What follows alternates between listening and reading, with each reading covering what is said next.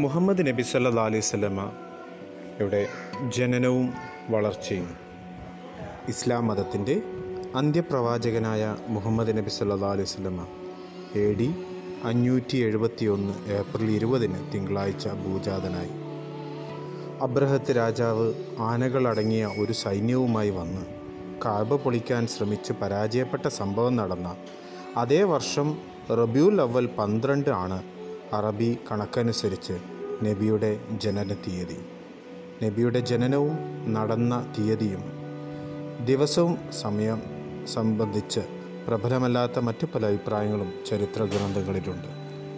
കുറൈശി വംശജനും കാബയുടെ പരിപാലകനുമായിരുന്ന അബ്ദുൽ മുത്തലിബിന്റെ മകൻ അബ്ദുള്ളയും വഹബിന്റെ മകൾ ഹാമിനയുമാണ് നബിയുടെ മാതാപിതാക്കൾ. നബി ഗർഭസ്ഥ ശിശുവിലായിരിക്കെ അബ്ദുള്ള സിറിയയിലേക്ക് നടത്തിയ കച്ചവട യാത്രയിൽ വഴിമധ്യേ രോഗബാധിതനാവുകയും മക്കയിലേക്ക് തിരിച്ചെത്തും മുമ്പ് അമ്മാവന്മാരുടെ അടുത്തു വെച്ച് മരണപ്പെടുകയുമാണ് ഉണ്ടായത്.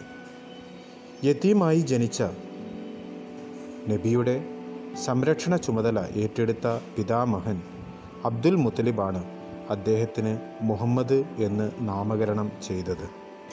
കാബയുടെ പരിപാലനം ഹാജിമാർക്കുള്ള ജലദാനം വിരുന്ന് തുടങ്ങിയവയെല്ലാം പരമ്പരാഗതമായി നിർവഹിച്ചിരുന്നത് കുറൈശ് ഗോത്രത്തിൽപ്പെട്ടവരായിരുന്നു. പുത്രൻ അബ്ദുള്ളയുടെ വിയോഗത്തിൽ ദുഃഖിതനായിരുന്ന അബ്ദുൽ മുത്തലിബിന് മുഹമ്മദിന്റെ ജനനം ആശ്വാസം പകർന്നു. അള്ളാഹുവിന് നന്ദി കാണിക്കാൻ കുഞ്ഞിനെയും കൊണ്ട് അദ്ദേഹം കാബ തവാഫ് അഥവാ പ്രജ പ്രദക്ഷിണം ചെയ്തു. ഗ്രാമത്തിന്റെ പരിശുദ്ധാന്തരീക്ഷത്തിൽ വളർന്ന് ശാരീരികമായും മാനസികമായും പുഷ്ടി ആർജിക്കാനും ശുദ്ധമായ അറബി ഭാഷ പരിശീലിക്കാനും കുഞ്ഞുങ്ങളെ ഗ്രാമീണ സ്ത്രീകളെ മുലയൂട്ടാൻ ഏൽപ്പിക്കുന്ന സമ്പ്രദായം അക്കാലത്ത് നിലവിലുണ്ടായിരുന്നു. കുട്ടികളെ ഏറ്റെടുത്ത് മുലയൂട്ടുന്നതിൽ പ്രസിദ്ധി നേടിയ ബനു സാദ് ഗോത്രത്തിലെ സ്ത്രീകൾ മക്കയിൽ വന്ന് പണക്കാരുടെ കുട്ടികളെയെല്ലാം കൊണ്ടുപോയപ്പോൾ ദരിദ്രനും യത്തീമുമായ മുഹമ്മദ് ബാക്കിയായി. ആ ഗോത്രത്തിലെ ഹലീമ എന്ന സ്ത്രീ മറ്റൊരു കുട്ടിയെയും കിട്ടാത്തതിനാൽ മുഹമ്മദിനെ ഏറ്റെടുത്തു. എന്നാൽ അത് കാരണം അവർ ഏറ്റവും അധികം ഭാഗ്യവതിയായി. അഞ്ചു വർഷം മുഹമ്മദിനെ പോറ്റിയ ശേഷം ഹലീമ കുട്ടിയെ മാതാവിനെ തിരിച്ചേൽപ്പിച്ചു. അവർ കുട്ടിക്ക് പിതാവിന്റെ ഖബർ കാണിച്ചു കൊടുക്കാനും അമ്മാവന്മാരെ സന്ദർശിക്കാനും വേണ്ടി അവനെയും കൂട്ടി മദീനയിലേക്ക് പോയി. കൂടെ അബ്ദുള്ളയുടെ അടിമസ്ത്രീയായിരുന്ന ഉമ്മു ഐമനും ഉണ്ടായിരുന്നു.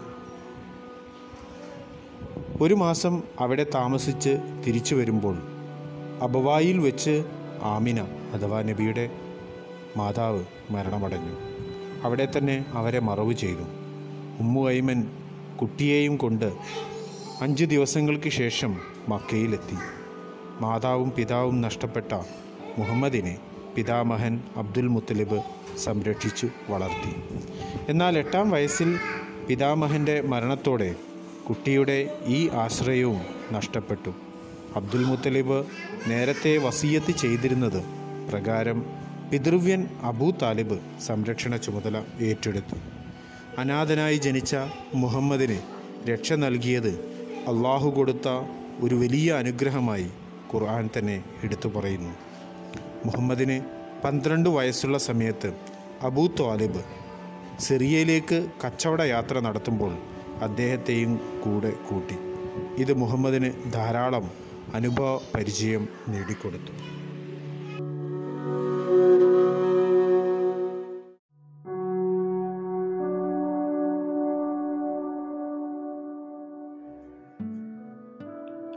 മുഹമ്മദ് ബാലനായിരിക്കുമ്പോൾ അദ്ദേഹം അബൂ ത്വാലിബിന്റെ ആടുകളെ മേൽക്കുന്ന ജോലിയിൽ വ്യാപൃതനായിരുന്നു. വിശ്വസ്തയോടെ ഈ കൃത്യം അദ്ദേഹം നിർവഹിച്ചതുകൊണ്ട് മക്ക നിവാസികൾ അവരുടെ ആടുകളെയും മേയ്ക്കുന്നതിന് മുഹമ്മദിനെ ഏൽപ്പിക്കുമായിരുന്നു. താൻ കൂലിക്ക് ആടുകളെ മേച്ചിരുന്നതായി പ്രവാചക പദവി ലഭിച്ച ശേഷം അദ്ദേഹം പ്രസ്താവിച്ചിട്ടുണ്ട്. ജനങ്ങളെ നയിക്കാനും അവർക്ക് മാർഗദർശനം നൽകാനും നിയുക്ത നിയുക്തനായ നബിക്ക് ഇതൊരു പരിശീലനമായിരുന്നു. ദയ സൗമ്യത ക്ഷമ തുടങ്ങിയ ഗുണങ്ങൾ ചെറുപ്പം മുതലേ അദ്ദേഹത്തിൽ വളരുന്നതിന് ഇത് സഹായകമായി. പൂർവിക പ്രവാചകന്മാരും ആട് മേയ്ച്ചിരുന്നു എന്ന് നബി വ്യക്തമാക്കിയിട്ടുണ്ട്. സ്വന്തം കൈകൊണ്ട് അധ്വാനിച്ച് ഉപജീവനം കഴിക്കാനുള്ള മനോഭാവം ഉണ്ടാക്കിയെടുക്കൽ ആടുമേയ്ക്കുന്നതിൽ അടങ്ങിയിരിക്കുന്നു. കുറേശ് വംശജനായ മുഹമ്മദ് ആട്ടിടയന്മാരുമായി കൂട്ടുകൂടിയിരുന്നുവെങ്കിലും അവരുടെ വിനോദങ്ങളിലൊന്നും പങ്കെടുക്കാതെ ഒഴിഞ്ഞു നിന്നു വിനോദങ്ങൾ ആസ്വദിക്കാനുള്ള അവസരങ്ങളിലൊക്കെ തന്നെയും അദ്ദേഹം അതിൽ നിന്നും തട്ടിയകറ്റപ്പെടുകയായിരുന്നു. തന്റെ സഹോദരപുത്രൻ ആടുമേയ്ക്കുന്ന ജോലിയിൽ മാത്രം വ്യാപൃതനായാൽ പോരെന്ന് അബൂ താലിബിന് ബോധ്യമായി. അദ്ദേഹത്തിന്റെ സാമ്പത്തിക ഞെരുക്കം മുഹമ്മദിന് കൂടുതൽ വരുമാനമുള്ള മറ്റൊരു തൊഴിൽ അന്വേഷിക്കുന്നതിന് പ്രേരിപ്പിച്ചു. മക്കയിലെ സമ്പന്നയും കുലീനയുമായ ഒരു കച്ചവട പ്രമുഖയായിരുന്നു കുവൈലിദിന്റെ മകൾ ഖദീജ. അവർ സിറിയയിലേക്ക് തന്റെ കച്ചവട ചരക്കുകൾ കൊണ്ടുപോയി വിൽപ്പന നടത്താൻ ഒരാളെ അന്വേഷിക്കുന്നു എന്ന് അബൂ ത്വാലിബ് അറിഞ്ഞു. മുഹമ്മദിന് അന്ന് ഇരുപത്തിയഞ്ച് വയസ്സ് പ്രായമായിരുന്നു. സഹോദരപുത്ര എന്റെ കയ്യിൽ ധനമില്ല. നമുക്ക് കാലം കഴിച്ചു പോവുക വിഷമകരമായിരിക്കുന്നു അബൂ താലിബ് ഖദീജയെ കണ്ട് സംസാരിക്കാൻ മുഹമ്മദിനെ പ്രേരിപ്പിക്കുകയായിരുന്നു. അവർ ഇങ്ങോട്ട് അന്വേഷിക്കുകയില്ലേ? മുഹമ്മദ് ചോദിച്ചു. അവർ മറ്റാരെയെങ്കിലും നിശ്ചയിക്കുമോ എന്ന് ഞാൻ ഭയപ്പെടുന്നു അബൂ ത്വാലിബ് ഉത്കണ്ഠ അറിയിച്ചു. ഈ സംഭാഷണ വിവരം ഖദീജ അറിയുകയോ അബൂ ത്വാലിബ് നേരിട്ട് അവരോട് മുഹമ്മദിന്റെ സന്നദ്ധത അറിയിക്കുകയോ ചെയ്തു. താങ്കളുടെ സത്യസന്ധതയും വിശ്വസ്തതയും സ്വഭാവമഹിമയും സംബന്ധിച്ച് ഞാൻ കേട്ടറിഞ്ഞതാണ് താങ്കളെ ക്ഷണിക്കാൻ എന്നെ പ്രേരിപ്പിച്ചത്. മറ്റൊരാൾക്ക് കൊടുക്കുന്നതിനേക്കാൾ ഇരട്ടി ഞാൻ താങ്കൾക്ക് തരാം ഖദീജ മുഹമ്മദിനെ ക്ഷണിച്ചു. മുഹമ്മദ് കച്ചവട ചരക്കുകളുമായി സിറിയയിലേക്ക് പുറപ്പെട്ടു. കൂടെ ഖദീജയുടെ ജോലിക്കാരൻ മൈസറയും ഉണ്ടായിരുന്നു. നേരത്തെ പന്ത്രണ്ടാം വയസ്സിൽ പിതൃവ്യനോടൊപ്പം യാത്ര ചെയ്ത പരിചയവും മുഹമ്മദിനുണ്ടായിരുന്നു. കച്ചവട ചരക്കുകൾ വലിയ ലാഭത്തിന് വിറ്റു. പകരം മക്കയിൽ വിൽപ്പന നടത്താൻ വേണ്ടി സിറിയൻ ചരക്കുകളും വാങ്ങി. മുഹമ്മദിന്റെ പെരുമാറ്റവും സൽഗുണങ്ങളും പ്രാപ്തിയും കാരണം മൈസറക്ക് അദ്ദേഹത്തോട് മതിപ്പ് തോന്നി. മക്കയിലെത്തി ആദ്യം മുഹമ്മദാണ് ഖദീജയെ അഭിമുഖീകരിച്ചത്. കച്ചവടത്തിൽ ലഭിച്ച മികച്ച ലാഭത്തിന്റെയും യാത്രാനുഭവങ്ങളുടെയും വിവരണം അവർ ശ്രദ്ധാപൂർവം കേട്ടു. അത് അവരിൽ കൗതുകവും വിസ്മയവും ജനിപ്പിച്ചു. തുടർന്നെത്തിയ മൈസറ യാത്രയിൽ കണ്ട മുഹമ്മദിന്റെ സ്വഭാവ വൈശിഷ്ട്യങ്ങൾ ഖദീജക്ക് വിവരിച്ചു കൊടുത്തു. വിശിഷ്ടനായ ഈ കുറേശി യുവാവിനെ തനിക്ക് ഭർത്താവായി ലഭിച്ചെങ്കിൽ എന്ന് അവർ ആഗ്രഹിച്ചത് സ്വാഭാവികം മാത്രം. ഇത് സംബന്ധിച്ച് മുഹമ്മദുമായി സംസാരിക്കാൻ തന്റെ കൂട്ടുകാരിയായ നുഫൈസയെ ഇടനിലക്കാരിയായി അവർ അയച്ചു.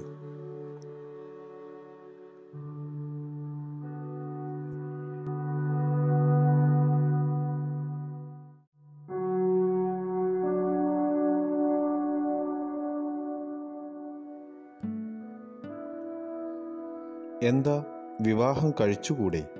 മുഹമ്മദിനോട് നുഫൈസ ആരാഞ്ഞു. വിവാഹം കഴിക്കാൻ ആവശ്യമായ ധനം എന്റെ കൈവശമില്ലല്ലോ മുഹമ്മദ് പ്രതിവചിച്ചു. അതിനൊക്കെ നിവൃത്തിയുണ്ടാക്കാം. സൗന്ദര്യവും സമ്പത്തും യോഗ്യതയും ശ്രേഷ്ഠതയുമുള്ള ഒരു സ്ത്രീയെ ഞാൻ നിർദ്ദേശിക്കട്ടെയോ മുഹമ്മദ്? ആരാണ് നുഫൈസ ഖദീജ. അവൾ എങ്ങനെ സമ്മതിക്കും? കാരണം പ്രമുഖരായ പലരും വിവാഹാന്വേഷണവുമായി വന്നിട്ട് അതെല്ലാം ഖദീജ നിരസിച്ചതാണെന്ന് മുഹമ്മദിന് അറിയാമായിരുന്നു. നുഫൈസ താങ്കൾ സമ്മതിക്കുകയേ വേണ്ടൂ. ബാക്കി കാര്യങ്ങളെല്ലാം ഞാൻ നിറവേറ്റിക്കൊള്ളാം. മുഹമ്മദിന്റെ സമ്മതം അറിഞ്ഞപ്പോൾ ഖദീജ അദ്ദേഹത്തിന് ഇങ്ങനെയൊരു സന്ദേശം അയച്ചു. താങ്കളുടെ കുടുംബബന്ധം വിശ്വസ്തത സ്വഭാവഗുണം സത്യസന്ധത എന്നിവയാണ് താങ്കളിൽ എനിക്ക് താൽപ്പര്യം ജനിപ്പിച്ചത്.